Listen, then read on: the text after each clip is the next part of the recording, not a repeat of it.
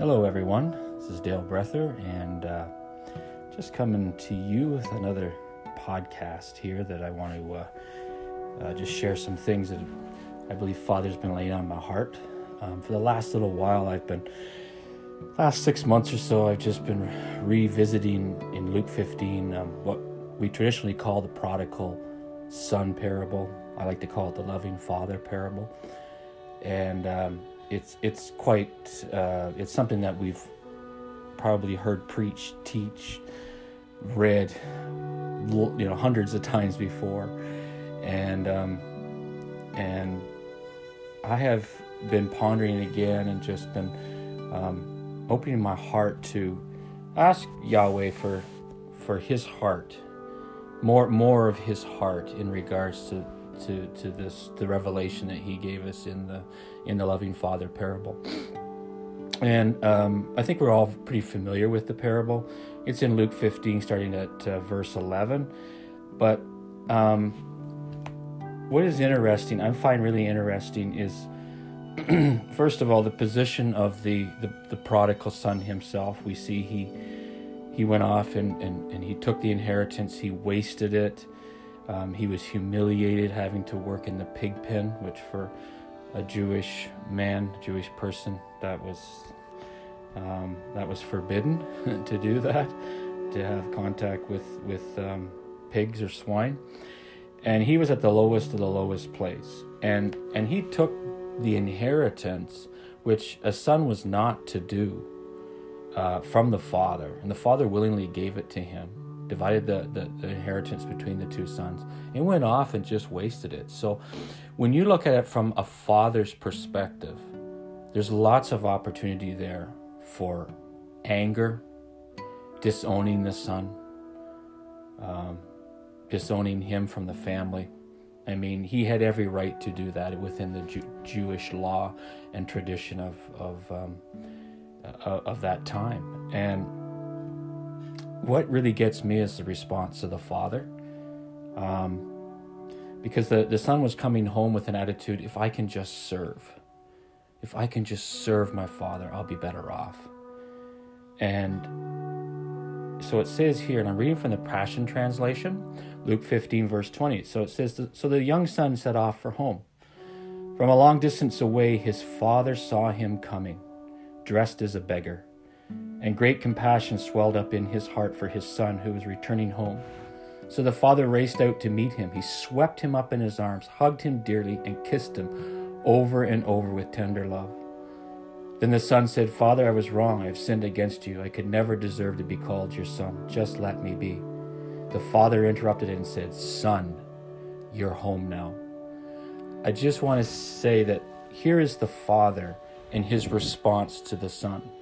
I like how he swept the son up in his arms, and as the son was looking at his identity as as as as a you know I've sinned against you. I've done all these bad things, and and and rightly so. The son had conviction, and it, that's part of the first process of restoration, I guess, when something like that um, um, happen. But it's the father's response that gets me. The father interrupted him Whoa, whoa, whoa, son. He said, Son, you're home now. The word son carries a frequency to the prodigal son at that moment. That's a frequency, that's a sound that that that that was birthed from the father's heart to the prodigal son. That is a frequency and a sound that says, Son, you're home now. That word son gave the prodigal son a doorway back into the Father's house. See, within the Father's heart, the Son had never left home. The Son had not gone off and abandoned himself from the Father because the Father had always held the Son in his heart. See, the prodigal, the prodigal's father waited and watched for the son's return. He didn't dwell in the negative feelings but he held on to the son in his heart. See, this, the father framed up and watched for that return.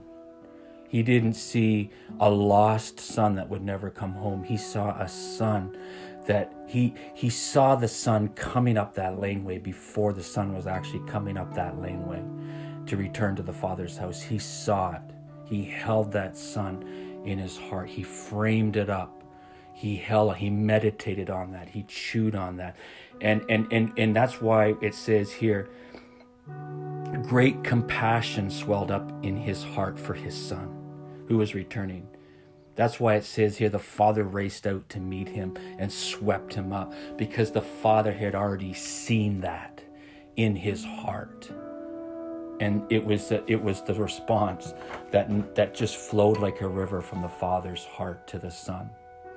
And and obviously we know we we we know that he he robed him and, and, and he put a ring on his finger and, and sandals on his feet. And each one of those are very symbolic of sonship and, and, and the ring of authority, the, uh, the, carrying the name of the Father and being able to buy and sell in the Father's name. We, there's a lot of uh, a lot of um, spiritual and prophetic connotation for that, but I won't get into that right now. The other thing that I've seen is the older son. I find this very interesting. Because when the older son, who was living with the father, working on the farm, heard the, the party that was being uh, that was going on for the prodigal son, he, he became angry and refused to go celebrate. And here's an interesting thing the father came out and pleaded with him Come and enjoy the feast with us. See, the father's heart was going out to draw that older son. Come on, come in and enjoy. Come in and enjoy. And we know the response of the older the older son, he had some blockages in his heart. He had some walls. He carried some hurt. The way he was framing up the situation was dwelling in the negative place, while the father had held on by faith and, and held love in his heart for his sons. So that that place of holding on those walls, that negative place became a blockage for that older son to be able to open up to joy, open up to celebration, open up to feasting, open up to seeing um, as the father saw the prodigal son in the situation in the party. um, and his response obviously was was against his brother, and uh, there was hatred there. But here's the interesting thing of the father the father turned and said to the older son, My son, you are always with me by my side. Everything I have is yours to enjoy. It's only right to celebrate like this and be overjoyed. Because this brother of yours was once dead and gone, but now he is alive and back with us again. He was lost, but now he is found. Here's something that um, when I was meditating on this um, a while back, the Father began to speak to me. He said, Dale,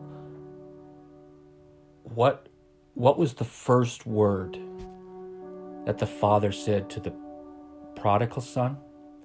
And what was the first word in his response to the older brother? As I said before, in verse 21, the Father expressed with action, first of all to the prodigal son, and then he said these words Son, you're home now. We skip ahead to verse 31, the father's response to the older brother My son, you are always with me by my side. Everything I have is yours to enjoy. This is the position of the father's heart to his sons. He speaks my son, reminding the older son of who he is, his position in the family, the place where he is seated and belongs as the father sees it. The father says, Everything I have is yours.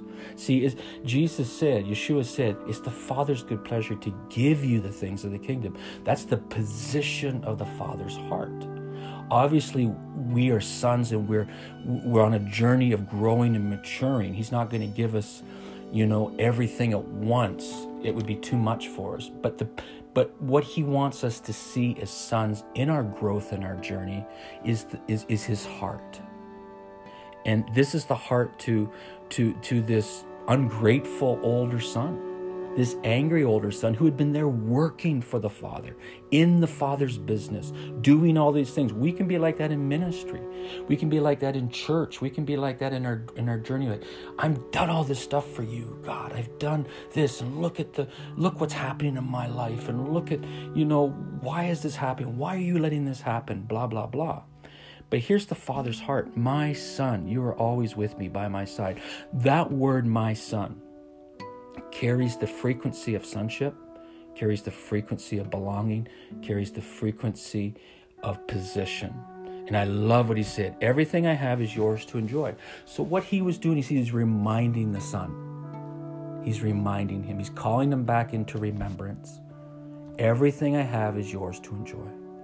It's only right to celebrate like this and be overjoyed because this brother of yours was once dead and gone, but now he is alive and back with us again. So we see the Father's heart towards his sons. You're always with me. Everything I have is yours. And the Father's heart towards others. And we can see this with ourselves. What is the Father's heart towards others around you? People maybe that have rubbed you the wrong way things that have happened. And I'm not saying that uh, there's not things that don't go on that we need to deal with in, in a healthy way. We need to process and get our feelings up and out. With the Father, we need to deal with our stuff, but also not just let anything happen for the sake of, you know, becoming a doormat and let people walk over you, so to speak. But what I'm saying is the first position is seeing the Father's heart and seeing the sonship and the relationship you have with him. Because I love how the father responds in Luke 15 Son, you're home now. And to the older brother, My son, you're always with me by my side. And then his response, calling that older son to see love towards his brother who was once dead and gone, but now he is alive and back with us again. He was lost, but now he's found. There's a lot of implications in this. Um, in this um, parable. There's a lot of layers. We know it's multifaceted. And what I've was just shared with you is only one little part, one little piece. And I know that you have things that, that He has unveiled to you and unveiling to you. And let us continue to keep um, the position of our heart with the Father. Let us get let's get let's continue to go on in our journey with the Father. And just remember when He turns to you and says, Son, the weight of that frequency, the weight of that relational word uh, and relationship, of the beating of his heart towards you, what it all entails. See, you've always been by his side, and everything he has is yours. Thank you very much. Goodbye, friends.